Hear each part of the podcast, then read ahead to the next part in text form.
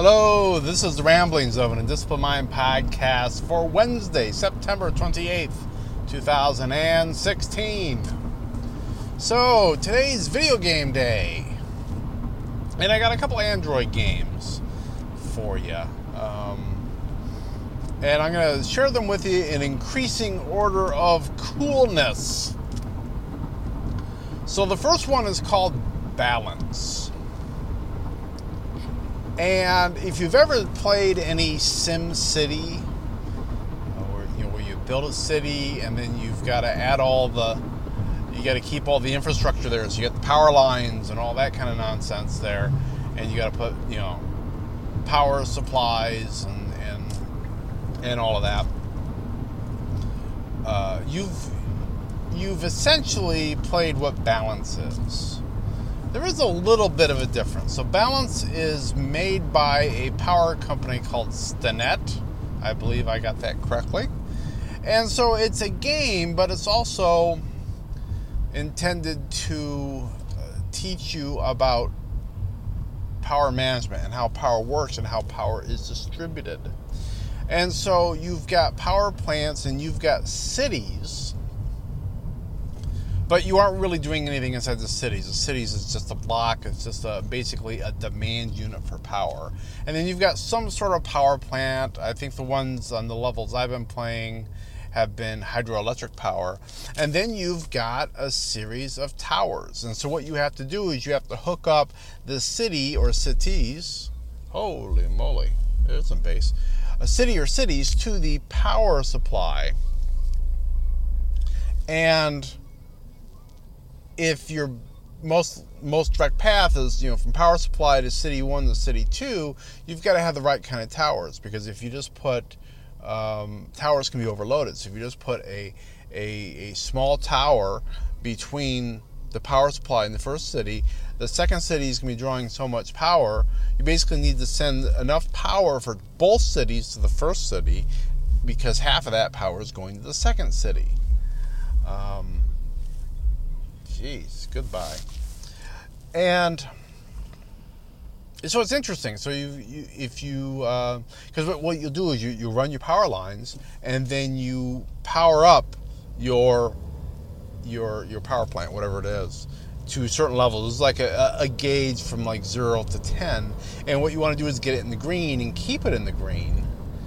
Um, keep it in the green so that for a certain amount of time, it, it, once you get it in the green it's got a bar going across it's a timing bar. And you get in some of the later levels and it'll interrupt in the middle and say oh um, you know a tree fell down on, on a power line so one of your towers is out so you've got to reroute power so you got to put some more towers down to reroute power um, and how long does that take? And you know you, you get you get a number of points and you get a number of stars and of course the quicker you are the the more stars and points you get. So it's kind of a fun little game.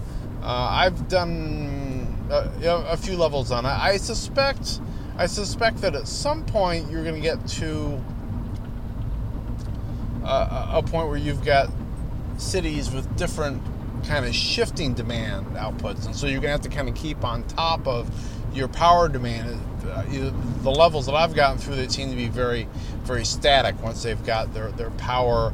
Um, you know, demand and it's, it's pretty much static through. So I got to imagine at some point that's going to like fluctuate if you get into the deeper levels. But it's kind of fun. Uh, yeah, it's an educational tool, and they're also using it uh, a little bit as a recruiting tool uh, for for employees. But it's kind of a fun little game. And then I downloaded this other little game that had a neat look to it, I thought, called Cell 13. And I do not remember the publisher of this game. But it's basically a, a um, two dimensional platform game. You are controlling this little robot that looks like a little ball, but he just moves left and right, and you have to get out of these cells. Now, they're not cells like prison cells kind of thing, but they're basically you've got puzzles you have to get through. Um, and you have to there's a whole sorts of different dynamics so you've got uh, buttons that you have to trip by maybe like pushing a, a, little ball into to land on the button and that'll make a door open uh, sometimes to get a, a ball or, or, sometimes there's a block instead of a ball basically same same deal put it on the button uh, they're sitting on, on glass and you have to get to that and, and if you roll on the glass and the glass will break and then it'll drop down whatever to, to where you need it. But in some of the, you know, so that's really the dynamic for the first couple of levels, and then they start adding portals. And they're obviously very much inspired by like Portal 2. And you do have to think with portals, but it's different. Uh, they do it differently, you know, because obviously you don't have a portal gun, you don't have hands, but so basically what you have is you have little, imagine little square boxes, and those are your portal, and they're color coded. So you can have multiple on, on the on the level, and they're color coded. So you get a blue box and an orange box, um, and maybe a light blue box, kind of thing. You know, pair of portals. And what's nice, what's cool about them is that you can tap on the boxes and the direction that the portal goes will switch. So it might be top and then left and then bottom and then right. Um, and they've got light bridges like you have in Portal 2, which are just a you know a a a bridge that you can walk on that's that's made of like some sort of laser light. It actually looks, from what you can see, it actually looks very much like the Portal uh, Portal 2 laser bridge. And so you can, and then you can you can send uh, if you move one of your portals, uh, you know, so that it interacts with with one of the the, the, the light bridges, you can uh, then have it go through your portal and go through the portal and get to um, out the other end, and then you can use that like there's one where you kind of use it as a ramp to get up to get up to some stuff that you couldn't get to otherwise, and, and things of that nature. It's pretty cool. It's a pretty neat little game. Uh, it's I've done a, a, couple three levels on it. Each level has got multiple multiple um, areas you have to get through. Like the first one's probably got like one area. It's very simple. It's a tutorial basically. The second one has got um, a couple areas. And then after that, they just keep getting bigger and bigger. You go from one area to the next area. It does checkpoint for you, which is nice. Uh, so, like, there's been some times where I think I, I, I push this box off of this ledge onto a lower ledge because it's all these layers of ledges and, and stairs and, and things. And so you're going up and down this level. And sometimes you need to hit a button to you know make an elevator go up or down or whatever and that can sometimes you need to use that just to move your thing, or sometimes you need to, to move a box up or a ball up or something like that. So you're it's it is very two dimensional. It's not like you're just going left to right. You are going up and down a lot on the screen. Uh, but you do have to think with portals a little bit. It's a little bit different from playing the portal games, but yet at the same time, it's, it's kind of similar.